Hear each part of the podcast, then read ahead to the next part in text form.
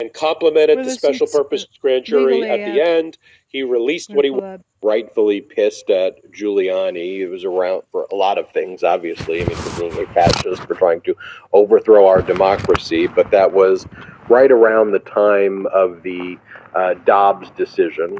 Uh, and Rudy Giuliani was out there bragging and boasting about it. Giuliani was there because his son Andrew was doing a vanity run for governor, and Trump and Giuliani were trying to get Andrew to be the governor so that Andrew could eventually pardon Donald Trump for all of his state law uh, crimes uh, that he would be prosecuted for and eventually uh, charged and convicted of.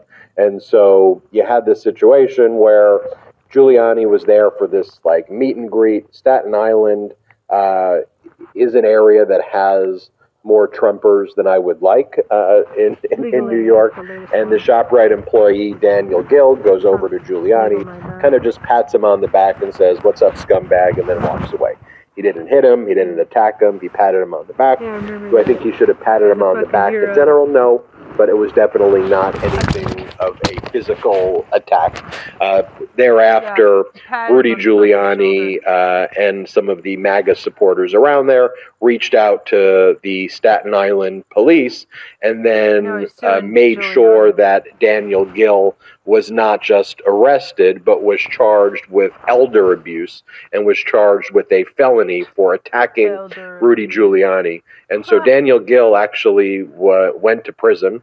Uh, he could, if it was just like a misdemeanor thing, Gill would have just got a ticket. But uh, because of the lies that Giuliani told, he went to jail.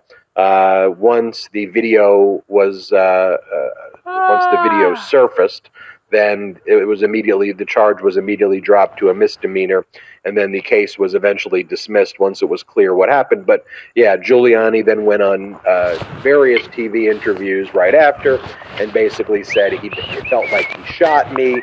The vibrations were so significant because he hit me so hard that the woman standing next to me almost fell down because I was hit so hard, and he went all in that he was attacked and assaulted in a very violent manner. That's not at all what took place.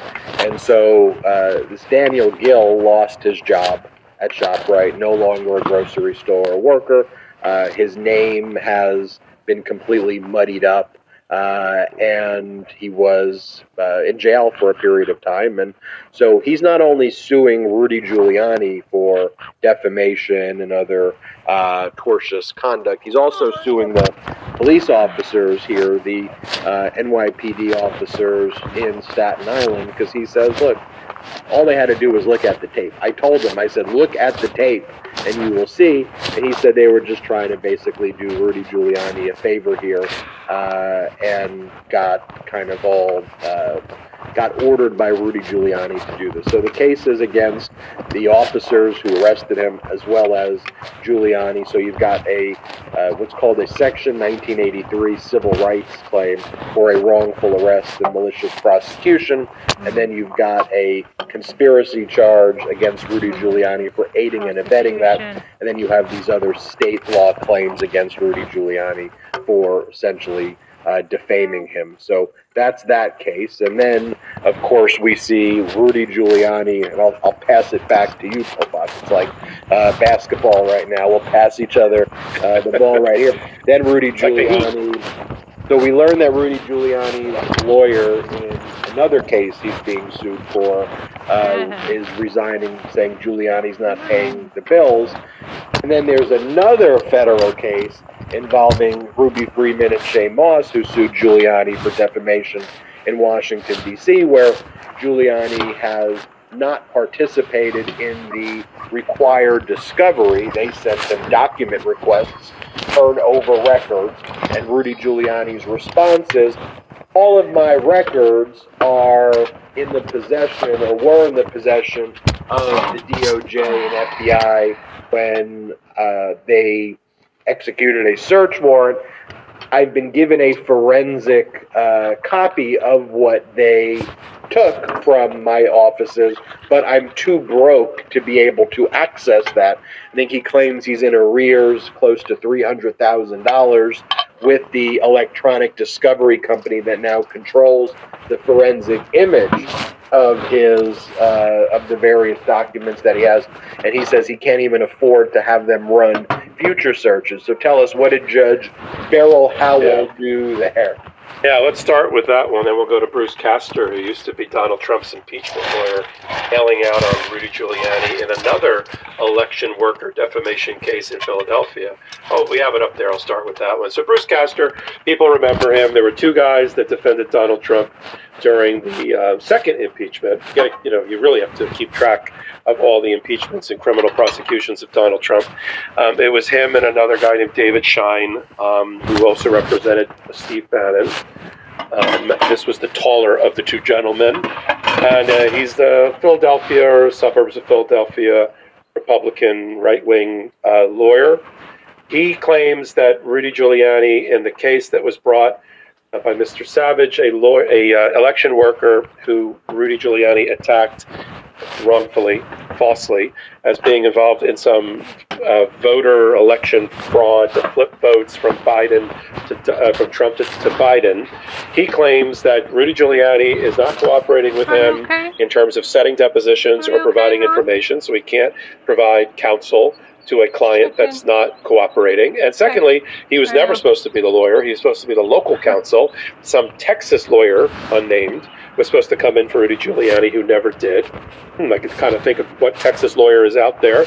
Uh, I can think of a couple of them that are uh, that have bar license problems, and that there was supposed to be a litigation fund that was raised for Rudy Giuliani's defense of these cases, and that didn't show up. So Rudy hasn't paid him, and he wants, and he successfully got the court in Philadelphia to uh, grant his motion to withdraw and take him out of the case. So as of right this minute, in that defamation case in Philadelphia, uh, Rudy Giuliani has no representation. And Philadelphia and Pennsylvania, as people may recall, is really important for things related to Rudy Giuliani because he lost his New York bar license. He got suspended because of his actions in Pennsylvania in trying to overturn improperly the election.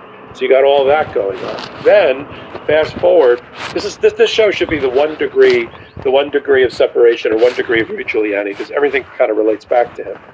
Ruby Freeman and uh, Shaye Moss, the mother-daughter plaintiffs, who were just election workers doing their civic duty, working in Fulton County and State Farm Arena, counting votes, and got attacked and accused by Sidney Powell, Rudy Giuliani, Donald Trump himself, claiming that they were bringing in fraudulent ballots in favor of Joe Biden and feeding them into the machine to be uh, to be vote counted. When all they were doing is proper procedure for taking ballots that were counted and putting them in a locked case underneath their desk. It wasn't a secret suitcase, which which Rudy Giuliani told the world on network and cable news that were being that was something untoward about it. They were following proper procedure, but these two two poor women got doxxed mercilessly and attacked by BACA, so much so that they needed police protection, which the judge, Judge Beryl Howell, used to be the chief judge at D.C. Circuit Court, and now just a regular trial judge, acknowledged in her in um, the uh, order that she grant, uh, the, the order where she denied Rudy Giuliani's motion to dismiss this defamation case. So the other the other defendant in the case, um, One America Media, which is some right wing news channel that I don't watch, they already got out of the case, paid Ruby Freeman and, and uh, Shaye Moss a, a disclosed settlement amount, apologized on their network to them for the false reporting, but Rudy's still digging in. And he currently has a lawyer, even though he lost the one in Philadelphia. He currently has a lawyer for D.C. And Judge Beryl Howell has sort of had enough with with the, all the shenanigans um, and foot dragging and had faith in discovery, the discovery process that Rudy Giuliani has exhibited.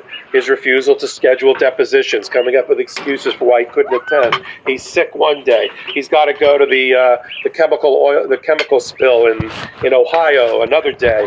Judge has had it. He's also not been producing properly emails, WhatsApp messages, and other documents.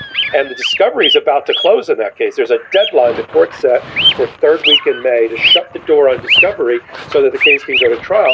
But but the plaintiff, understandably, is not ready because of things like we, you know, Jenna Ellis avoiding being served with her subpoena for a deposition, Rudy Giuliani refusing to sit for a deposition, um, somebody we'll talk about later, which is another lawyer for Donald Trump and the deposition they want to take of him. So Beryl Howell said, you know what? We're going to do an evidentiary hearing in my courtroom, and I want Rudy Giuliani in my courtroom. That was just a day or so ago, and I think it was yesterday. And in that courtroom, which is very unusual, just for people that like to follow our kind of uh, Legal AF uh, Law School Academy, generally lawyers go to conferences about discovery abuse or discovery sanction, not the clients. She ordered Rudy Giuliani to appear in person, not by video. He showed up, and this was a three hour hearing. And the judge said, "Why, why aren't you producing the emails and WhatsApps?" And they came up with the story that you gave a little bit about a little bit ago, Ben, about uh, well, you know, all of my devices two Aprils ago were were confiscated in a, in a, in a dawn raid of my apartment. And um, I, I, only have images of all of those things. So that's one. She said, all right, that, it sounds like you have it in your possession. What else? She says, uh, it's really expensive for me to go through all of my servers and documents and, and devices. And, and there's an outside service, but they want $320,000. And she's like, okay. And I don't have the money. And, and literally pled poverty those because the judge recited those words in her courtroom and said, I am impoverished and I can't pay for that. And she said, basically, I don't believe you at your word. You're going to have to file a financial affidavit, which is completely unusual, so that everybody knows. Until you get to the end of a case and you get like a money judgment or there's punitive damages involved, you rarely get any financial information from the other side. It's just not relevant to the, usually the underlying facts of a case.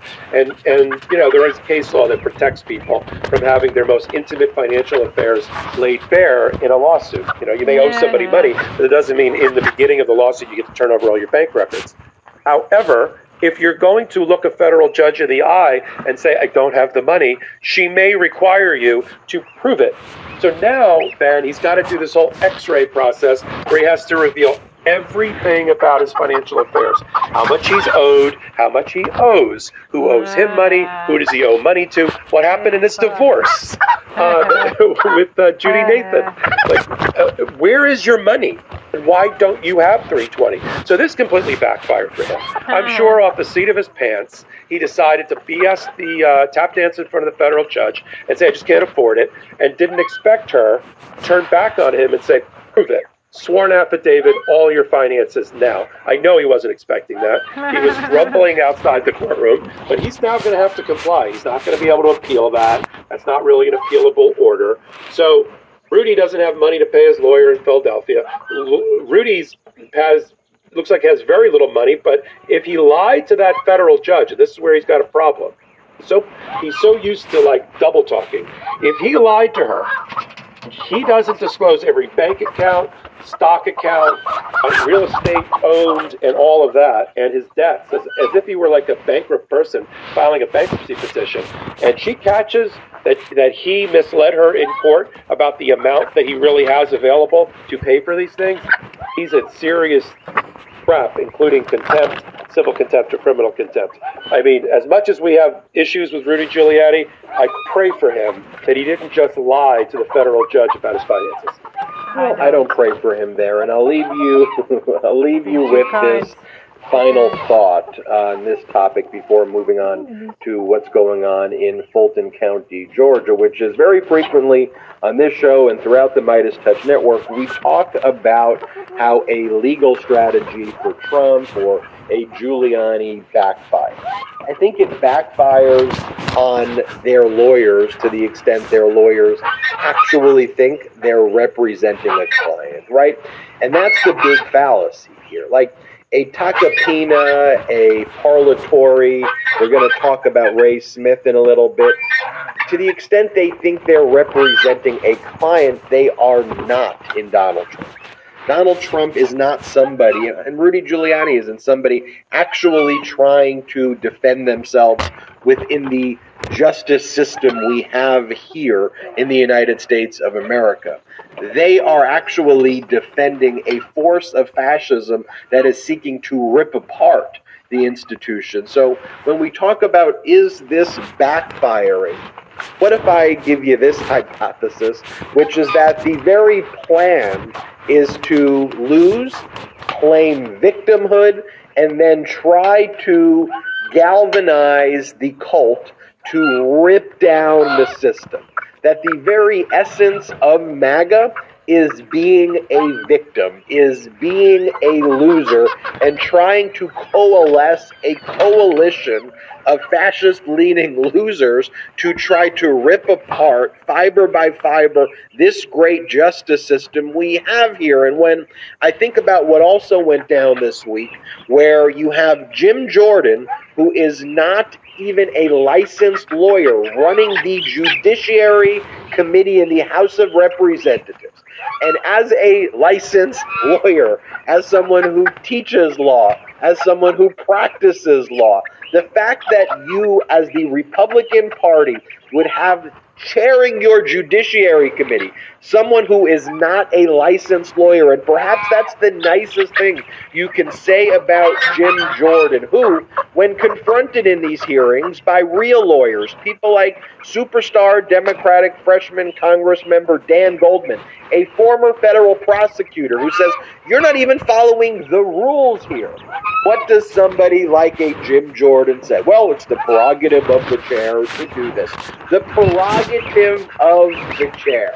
You know what uh-huh. that sounds like? That sounds like what goes down in Russia. That's what, what that's Yeah. what goes down in fascist countries where, you know, the prerogative of the chair is to do this. So when we also show you these videos on the MeidasTouch network of like what goes down in the Judiciary Committee where you actually have like fake whistleblowers that the GOP is trotting out there who are being paid by losers like Kash Patel who tried to overthrow our democracy.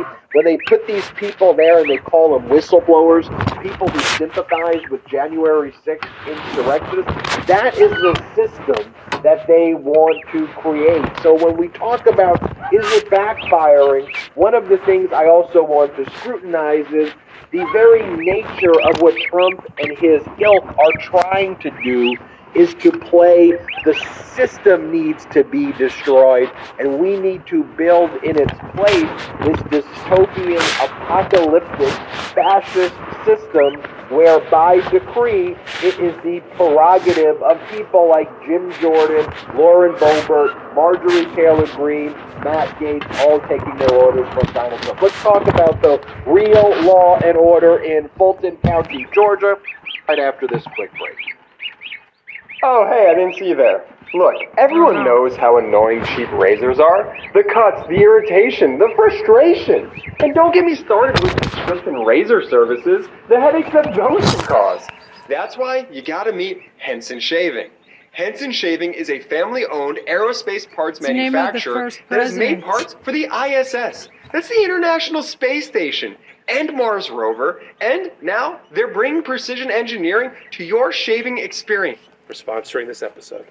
Welcome back to Legal AF. Ben Meiselas joined by Michael Popok. We inch closer as we approach this summer, Michael Popok, to the indictments in Fulton County, Georgia, that we have been talking about here on Legal AF for some time. Big news out of Fulton County uh, this past week where uh, the Fulton County District Attorney Fani Willis indicated when these indictments may take place. I want to pass that part over to you, but first, the theme of this episode, ma- episode MAGA, make attorneys get attorneys. We've been talking about that Ruby Freeman Shaye Moss defamation case against Giuliani.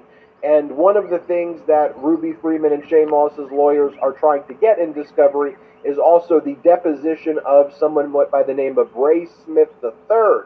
Ray Smith III was Donald Trump's lead lawyer in Georgia, filing all of those frivolous Georgia lawsuits for Donald Trump.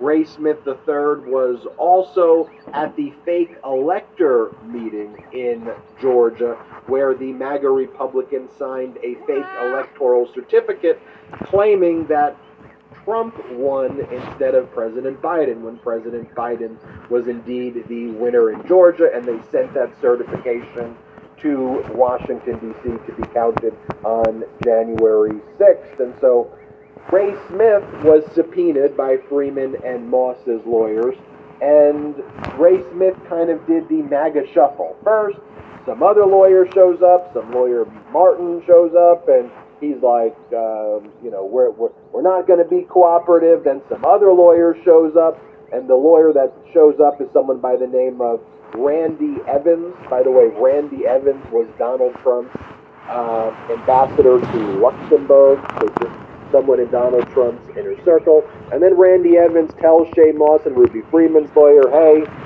let, let, let's be civil about this. Okay, okay. Ray Smith will invoke his Fifth Amendment rights against self incrimination. He's a target of the Fulton County District Attorney's criminal investigation, but let's come up with a streamlined process where he can show up, he'll invoke his Fifth. Let's not waste time here, right? So, Ruby Freeman and Shaye Moss's lawyers, the day before the deposition, to streamline the process, send over the categories and topics. Here's what we'll be asking. And then Randy Evans says, you know what? Uh, actually, Ray Smith is not going to be showing up anymore. These topics uh, are, are, way too broad, and there's no way he's going to, you know, it, sit there and, and endure such questioning and have to invoke the fifth. So, Ruby Freeman and Shaye Moss's lawyers filed a motion with the court saying, "Look what what's going on here." That's how we learned that Ray Smith, another Trump lawyer, make attorneys get attorneys, is under criminal investigation by Fulton County District Attorney Fani Willis. Popok, anything you want to add regarding Ray Smith, and then tell us what we learned about what we learned about the timing of the Fulton County District Attorney uh, filing of, of an actual the, the, the criminal case against Donald Trump and co-conspirators.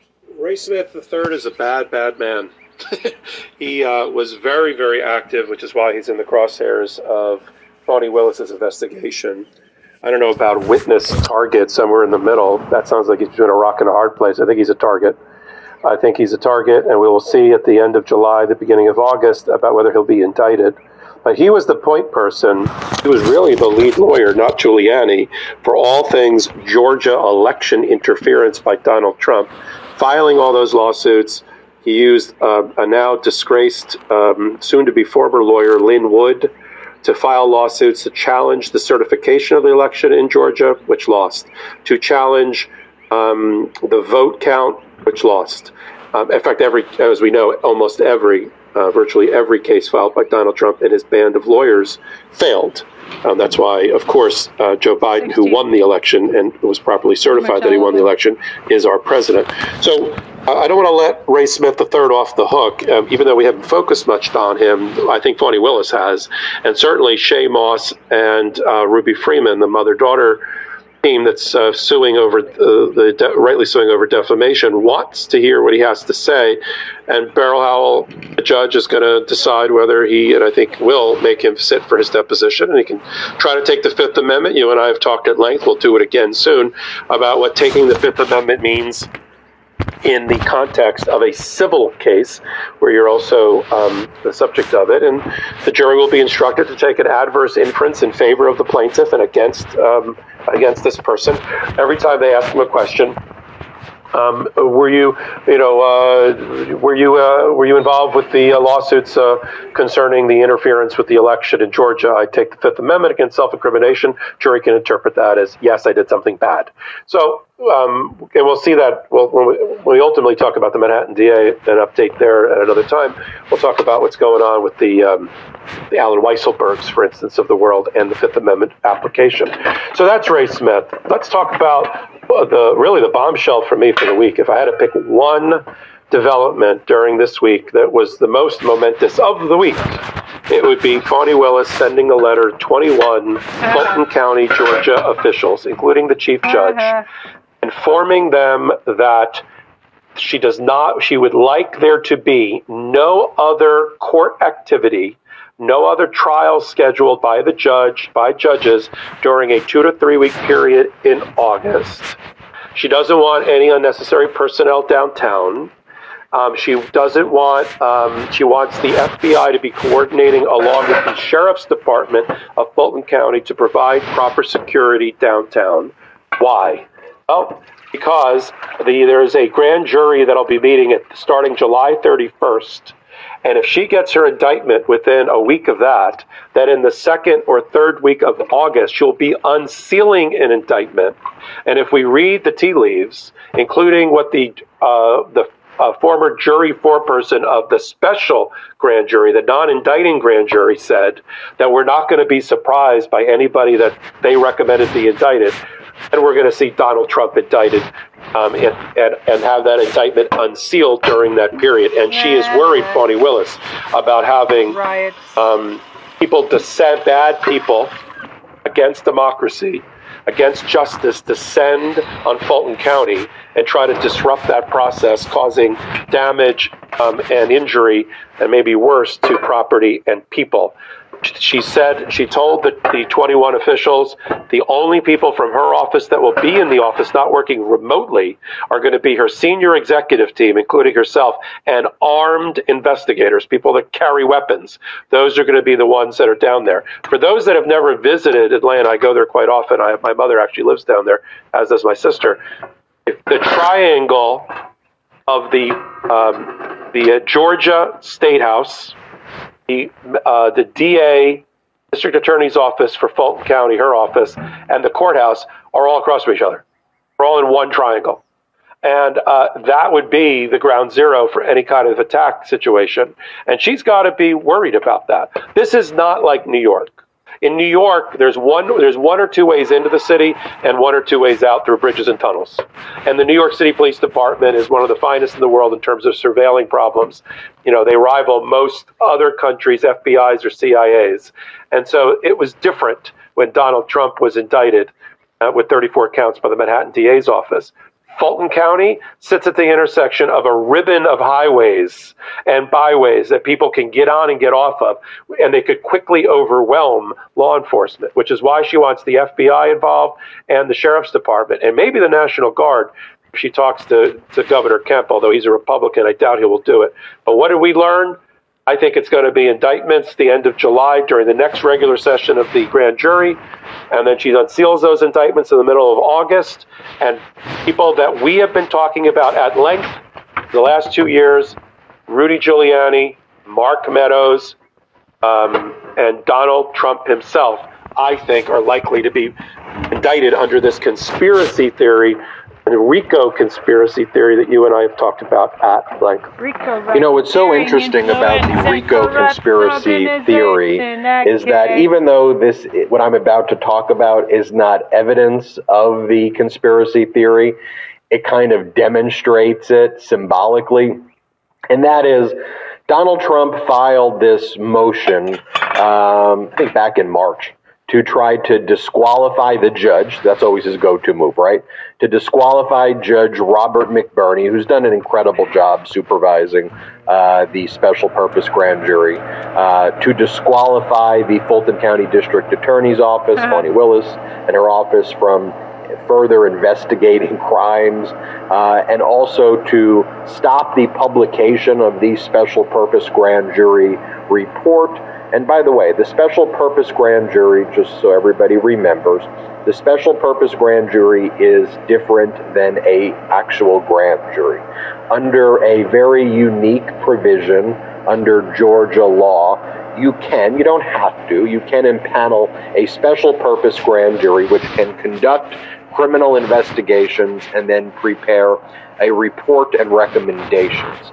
Those recommendations don't have to be followed by the Fulton County District Attorney and don't have to be accepted by a future grand jury. But ultimately, the special purpose grand jury uh, does not actually criminally indict, just makes recommendations. So they prepared a report and recommendations, about an eight page report.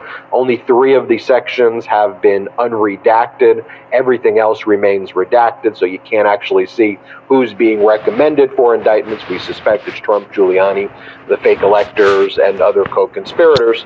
Um, but that report would then go in front of a grand jury. A grand jury will be impaneled, and the timeline that Michael Popok just discussed, that July to August, is when we expect the grand jury to actually issue the indictments, to vote on the indictments. Remember, the same way in Manhattan, a grand jury voted on the indictment. So Donald Trump filed a motion saying that the special purpose grand jury report caused him an injury, and that injury gives him standing to file a lawsuit, to file a motion. Uh, it wasn't a formal lawsuit, but a motion within the proceedings to intervene to engage in all of the requested relief, to make the requested relief I just described, disqualify the judge, block the report from coming out, disqualify the district attorney's office, to prevent the report from being used by uh, the grand jury when the grand jury is impaneled.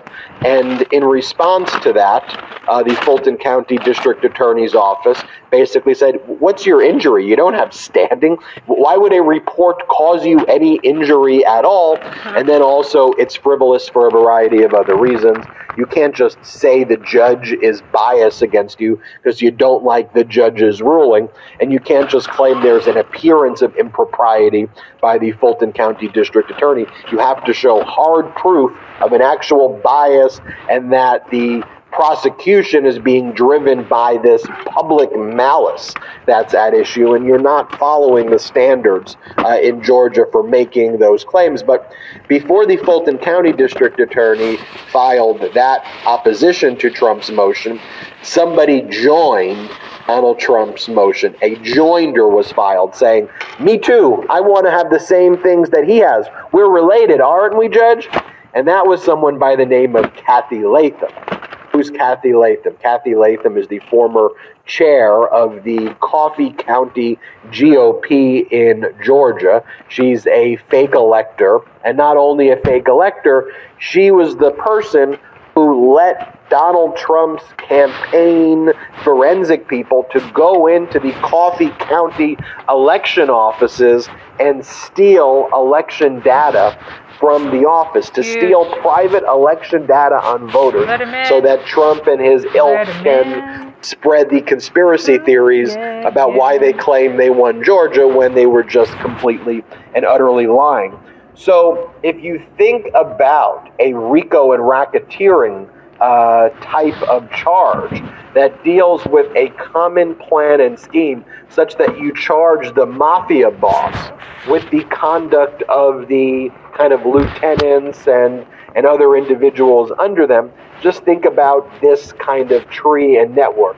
You've got Donald Trump. Under Donald Trump, you got Sidney Powell and Giuliani. They first wanted to steal or to have uh, the Department of Defense or the Department of Homeland Security seize voting machines. Um, when it turned out they couldn't get that done, they said, well, what if we did this? What if we had local election officials who were sympathetic to MAGA conspiracy just steal the data from the local election office? Then you don't need to actually seize the machines. So then they reached out to people like Cathy Latham. And by the way, this took place in other states as well. There's an example of this in, in, in Michigan that's being investigated there. So then Cathy Latham lets in these Trump hired forensic people who steal the election data. So the, the, the, the crimes that Cathy Latham can be charged with are ultimately can be imputed as part of the common plan and scheme to charge Donald Trump with the theft of the the election Georgia data using Party. the racketeering RICO statute modality that I just described for you right there. So when Cathy Latham the then joins Party? Donald Trump's motion, that is an example of backfire. them. Maybe not. A, so then it just looks like okay, if you're Trump's lawyer, you're like, we don't want her to join. We don't we don't want to be shoulder to shoulder with that person. We want to separate. So that was an interesting development there. But then Trump's lawyer, after the Fulton County District Attorney's Office filed their opposition, saying that Trump's not even injured, like this is a frivolous motion, deny it. Trump's lawyer said, we want 21 days to file a reply. And the judge says, you know what? Not only am I not going to give you 21 days, but I'm not going to give you a reply. Enough. I have too much paperwork here as it is. Like, I don't need to see anything more. If I want more, I'll ask it, but I am good. Your motion to file a reply, Donald Trump, is denied. Popok, any more follow up you have on that point? Yeah, just just last thing. The the difference between the special purpose grand jury and a regular grand jury that can indict we've talked about. The reason that Donald Trump hired these lawyers, um, we've talked about them, uh, uh, uh, Findling and another lawyer locally, is because um, they wanted to try to take away the ability of the uh, prosecutor, Fani Willis, to use the results and the development of five or six months of witness testimony. Over 70 witnesses testified before the special purpose grand jury. Thousands and thousands of documents were presented. And she's allowed, under a unique aspect of Georgia law um, that allows hearsay to be brought into the regular grand jury, different than in New York, where you can't have hearsay, you have to have witnesses with knowledge testify live. She's able to bring in under her arm that full report that you and I have never seen, that we're dying to see from the special purpose grand jury, and present it, and the witness statements, and the testimony, as much as she wants from the special purpose grand jury and she'll pepper in there, she'll bring in some live witnesses because that's impactful with a jury. You just don't want to bore the jury to death reading out loud transcripts from some other proceedings, so she won't do that. But it gives her a lot of flexibility on how she presents her case. Not just the case that she presented to the special purpose grand jury, the case that she's going to present to the normal, regular grand jury doesn't have to match one to one. She she did not necessarily present a, a, a full blown RICO conspiracy case. pardon me, to the special purpose grand jury. She will to the regular grand jury.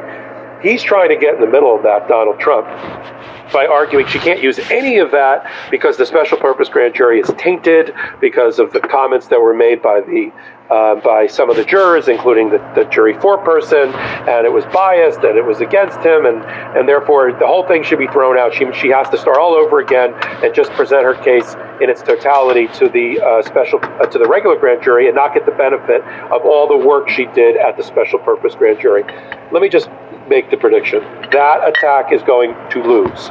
McBurney, who supervised the actual process, Chief Judge McBurney, from the very beginning, as when he was the chief judge and is still continuing in his role of supervising the, the process, um, had many hearings during the process to talk about process. He even chastised Fani Willis a couple of times about things that she did, rem- reminded her who she worked for, which was for him, to make sure that process uh, uh, was going well, and complimented the special purpose grand jury at the end.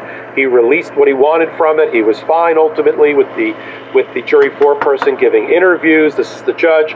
He is not going to invalidate six or seven months of work at the special purpose grand jury to, to deny Fani Willis the ability to use it at the regular grand jury in July. And they can go take their appeal, uh, whatever they want to do. It would actually ultimately go to the Georgia Supreme Court.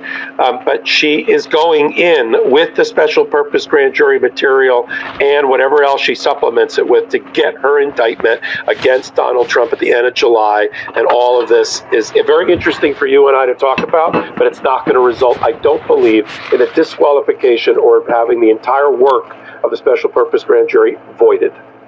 Stay tuned. A lot, a lot, a lot coming down the pipeline in Fulton County out of uh, also special counsel Jack Smith's investigation. Uh, that's currently with the various grand juries in Washington, D.C. I think we'll also be hearing more from Manhattan uh, District Attorney. Don't forget as well, you've got the Attorney General uh, lawsuit against Donald Trump, which uh, for at least, I mean, at least hundreds of millions of dollars. That's scheduled for October 3rd of this year. And as the judge said, come hell or high water, that case will be going to trial as well. Thank you all so much for watching this episode of Legal AF. Do me this That's favor. it. If you can make sure, if you just watch this on YouTube, you also subscribe on audio podcast as well. So whatever audio podcast device you use, that's Apple, if it's Google Play, if it's Stitcher, if it's Spotify, whichever one you use, just search Legal AF by MeidasTouch, search Legal AF, and make sure you hit subscribe and leave a five star review. That would be super helpful if you did that. If you listen only on audio, go to the MeidasTouch YouTube channel and make sure you subscribe on YouTube to MeidasTouch as well. We are on our way to 1.5 million subscribers here on the MeidasTouch Network, which I hope by this summer we can achieve. Want to thank all of the legal AFers out there. Oh, by the way, go to store.meidastouch.com for the best pro democracy gear and legal AF gear. All the legal AFers, thank you so much. All the Meidas Mighty, thank you so much. None of this is possible without you. Michael Popok and I are so grateful for everything you do to protect, preserve, and defend our democracy. Share Legal AF with friends, family, coworkers, colleagues, anybody you know goes a long way to help this show as well. Have a great rest of your day. Have a great weekend. Have a great week. And shout out to the Meidas Mighty.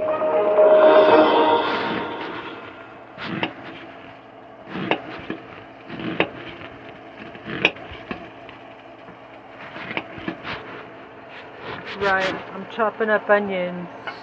Alright. Switch it. Switch it up.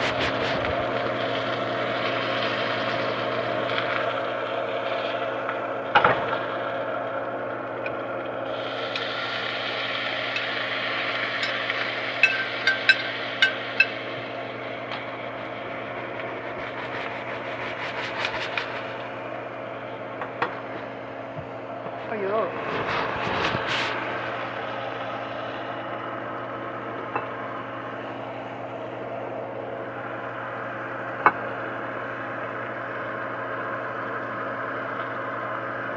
Right.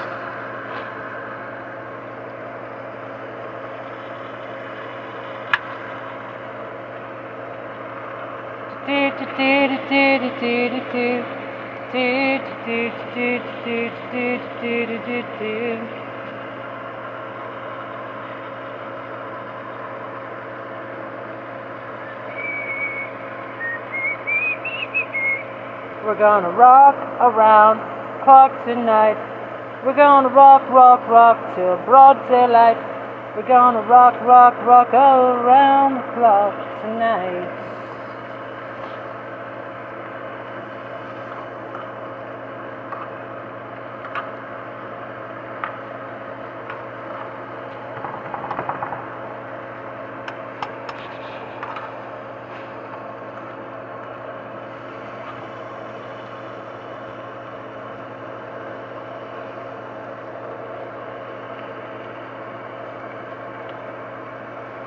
We're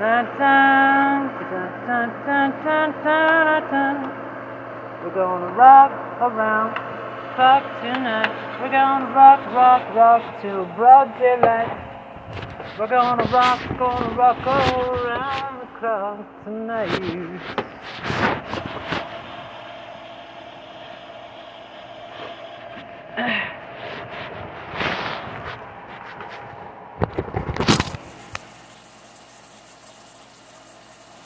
Indictment Summer. see, y'all still there? Oh yes, you are. Hello, darlings. See if my set has anything other great stuff new. Republicans get utterly destroyed by parents. Ten hours ago. I'm extremely disappointed in the way an inclusive Mother's Day lesson was canceled and my kid's librarian has been vilified. The motivation behind the cancellation of a compassionate literacy lesson sends a message to minorities and LGBTQ families that their existence is unacceptable. By shielding your kids from love that looks different than yours, you're turning them into bullies and crippling them from living successfully in a diverse world. The books that were to be shared have been accessible at Alpine Crest Elementary for nearly a decade. No. So you're telling me that these books have been around for all these years and nobody seemed to take any issue with them until the manufactured anti-woke war formed by Republicans to make up for the fact that the majority of the country does not subscribe to their medieval beliefs. So the only way to claw back any semblance of power is to fearmonger. Language of quote unquote parental rights and freedom hides the sinister fact of this legislative text books that have already been banned due to Republican measures. The life of Rosa Parks. No, say it isn't so. I'm curious, uh, where were the calls to ban these books since they've been around for a while and cancel inclusive events during the Trump administration? Interesting how they weren't an issue back then. This past weekend, while most were enjoying Mother's Day, conservatives in Tennessee were ruining it for others. At a Hamilton School Board hearing, Chattanooga area parents let the school board superintendent Justin Robertson and board members know how they felt about them caving to a group called Moms for Liberty. Right, because nothing says liberty like book banning and cancelling events. Well, they bullied their way into cancelling a librarian's Mother Day lesson inclusive to, get this, kids without moms. I mean, because that's a pressing issue in America. The books that were to be shared have been accessible at Alpine Crest Elementary for nearly a decade and are logged and online. These books are well known for tackling blended families, adopted families, foster families, or any family that doesn't fit perfectly into a box. All students, families, and educators deserve to be respected and feel valued. I'm extremely disappointed in the way an inclusive Mother's Day lesson was canceled and my kid's librarian has been vilified. I knew there would be pushback from a few loud bullies, but I'm enraged that the administration sided with them. A majority of families have been denied an important lesson in our increasingly diversified world, and a platform was given to a group of fear mongering extremists. This group claims that a story about a bear is pushing trans ideology, and a story about a girl feeling left out during Mother's Day is pushing a homosexual agenda. They say this is sexualization of children when they're the only ones that brought sex into it. The only agenda I'm seeing play out is that of Moms for Liberty, a well funded and connected political group that preys on vulnerable people with manufactured outrage in the guise of protecting children. I'm here right now to protect my children from them. I'd have to strongly disagree that this group cares about the safety of all kids. The motivation behind cancellation of a compassionate literacy lesson sends a message to minorities and LGBTQ families that their existence is unacceptable. By shielding your kids from love that looks different than yours, you're turning them into bullies and crippling them from living successfully in a diverse world. I've never seen them them shoveling mulch, putting up swing sets, painting door frames. We're here in the trenches. We're here with these children. This is 2023. I'm a Christian man married to a woman, but I think everyone should be represented fairly. If you want to keep your kids in a closet and just shelter them from everything, homeschool them. Send them to Christian school. This is public schools for everyone. Everyone. Dealt with that woman. She loves these kids. Instead of backing Mrs. Mickey up, you let the bullies win. When you let the bullies win, they're going to keep bullying. I understand that these adult bullies have intimidated and incited an ungodly amount of hate in our community, but you, HCS leadership and admin, must show them that you have a zero tolerance policy for bullying. When you have a board policy that states you expect all students to treat each other with civility and respect, and then you let grown adults bully one of your educators and you let them interrupt the education of our students, you're teaching the community that you don't actually mean what you say. This being in the same state that suffered one of the most horrific mass shootings recently at the hands of the number one threat to kids in America gun violence. Why, why, What are you protecting? why can we prohibit children from voting, those under 18 from voting? Why are you banning? that Is is that free speech? Are you infringing on that performer's free speech? they can continue to exercise their free speech, just not in front of a child. Why? Because the government does have a responsibility to protect. I'm sorry. The government does have a responsibility Uh-huh. in certain instances What's the children. leading cause of death amongst children in this country? And I'm going to give you a hint. It's not drag show readings to children. Correct. Yes. So what is it? I'm presuming you're going to say it's firearms. No, I'm not going to say it like it's an opinion. That's what it is. It's firearms. More than cancer, more than car accidents. And what you're telling me is you don't mind infringing free speech to protect children from this amorphous thing that you think of. But when it comes to children that have died, you don't give a flying fuck to stop that because that shall not be infringed. That is hypocrisy at its highest order. But yet, this is where conservative groups are focusing their energy, and this is why both sides are not the same. Hey, Meidas Mighty, love this report? Continue the conversation by following us on Instagram, at MeidasTouch, to keep up with the most important news of the day. What are you waiting for? Follow us now.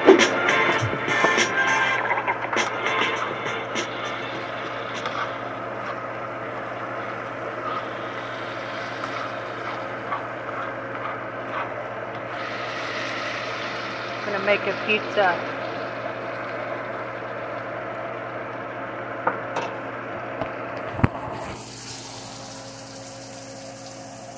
Right on. Trump shot down after the latest desperate move to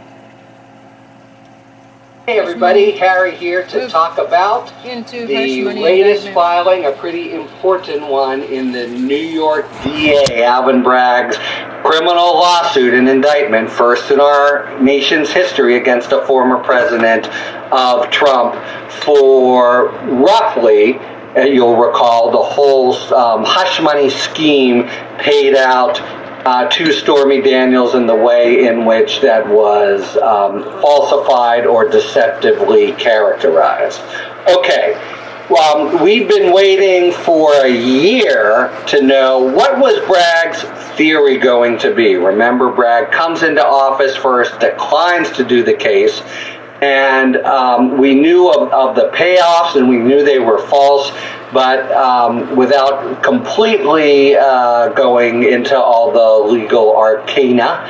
Um, remember that they needed to have a second crime that the falsification, the misidentification of the business records in New York, which were where he claimed them as uh, business expenses is a straightforward violation, but it's a misdemeanor, and to make it a felony, you need it needs to be to further another crime. What was that other crime going to be? Well, when Bragg brought his indictment, he basically said, I'm not going to tell you. I don't have to choose now. It could be any of several. Maybe uh, it's in furtherance of an election law violation under New York or federal law. Maybe it's in violation of a tax uh, law and a, and a tax scheme. And you may recall each of them had some possible problems. There was also a wire fraud, and when the complaint actually, uh, the indictment actually came down, it was agnostic. It was basically, we'll tell you later. So Trump predictably responded with what is called a bill of particulars. He said, Tell me more about exactly what you're charging me with so I can prepare my defense. That's a constitutional requirement. And um, today, the DA answered and basically said, Nah, I don't have to, because the the requirement for a bill of particulars when you, is that a defendant, having received it or has a right to get it, if he or she isn't able to prepare a solid defense without knowing more details, it's to be able to meet the charges against them and the um, DA was perfectly non-committal or agnostic on it all. He said, "Look, we've got this uh, 34 count uh, complaint and 15 pages."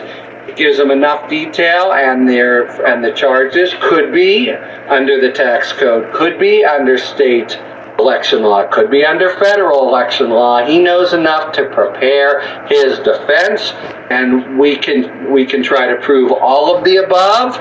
Uh, and uh, argue them all to the jury. We don't have to choose now. Either way, it would still be the basic crime of the misidentification of the business records, and we're not required to actually, you know, nail down precisely what the auxiliary crime is that ups the ante on um, Trump. So we'll see what the judge does with that. And it might be a good issue on appeal for Trump as well. If the uh, continued sort of uh, indecision and playing it loose by the DA is adequate under the Constitution, uh, and that would mean it's adequate to for Trump to be able to prepare a defense. Seems to me it probably is, right? He just has to uh, be able to focus on the different theories. That doesn't mean he can't prepare a defense. But the bottom line here is he said, I don't know what you're saying exactly. What's your precise theory? Uh, here's my bill of particulars. And the DA right, come, comes back and said, and you know what? You don't have to. Uh, here are the different things it could be, but in terms of the statement of facts and what you did, it's all laid out in our 15-page 34-count complaint. So there you have it. We will now go to the, the judge, who may rule that Bragg has to give more, or he may um, say, no, that's enough. Uh, I've uh, talked to you before about New York law saying that the that the prosecution doesn't have to choose in advance, so that would suggest that it's okay.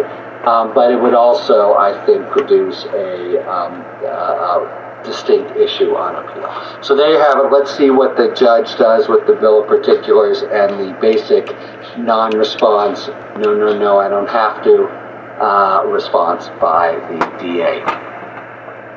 Talk to you later. Thanks for tuning in. If you enjoyed this video and other Talking Feds content, please take a second to like and subscribe. Talk to you later.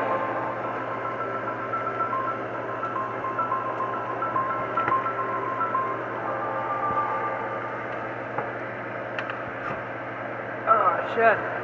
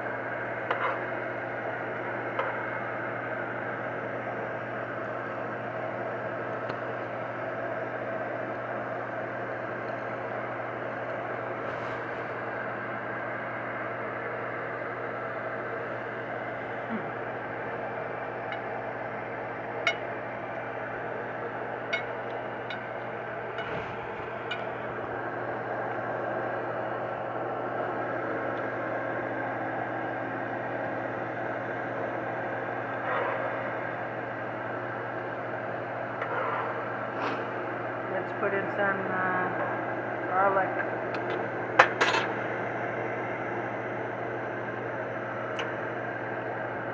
Right.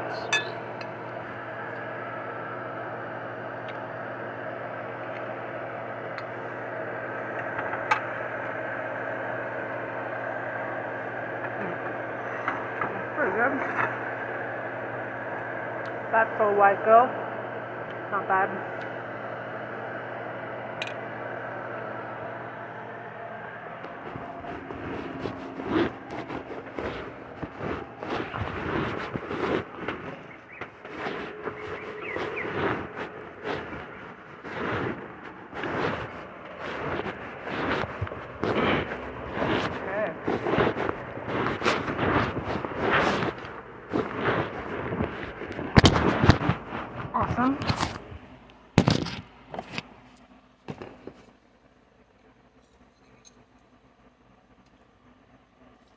Shut down. Trump predictably responded with what is called a bill of particulars. He said, Tell me more about exactly what you're charging me with so I can prepare my defense. That's a constitutional requirement. And um, today, the DA answered and basically said, Nah, I don't have to. Because the, the requirement for a bill of particulars when you, is that a defendant, having received it or has a right to get it, if he or she isn't able to prepare a solid defense without knowing more details, it's to be able to meet the charges against them. And the um, DA was perfectly non committal or agnostic on it all. He said, Look, We've got this uh, 34 count uh, complaint and 15 pages. It gives them enough detail, and their and the charges could be under the tax code, could be under state election law, could be under federal election law. He knows enough to prepare his defense, and we can we can try to prove all of the above uh, and uh, argue them all to the jury. We don't have to choose now. Either way, it would still be the basic crime of the misidentification of the business records, and we're not required to actually, you know, nail down precisely what the auxiliary crime is that ups the ante on um, Trump. So we'll see what the judge does with that, and it might be a good issue on appeal for Trump as well if the uh, continued sort of uh, indecision and playing it loose by the DA is adequate under the Constitution, uh, and that would mean it's adequate to for Trump to be able to prepare a defense. Seems to me it probably is, right? He just has to uh, be able to focus on the different theories. That doesn't mean he can't prepare a defense. But the bottom line here is he said, I don't know what you're saying exactly. What's your precise theory? Uh, here's my bill of particulars. And the DA right come, comes back and said, and you know what? You don't have to.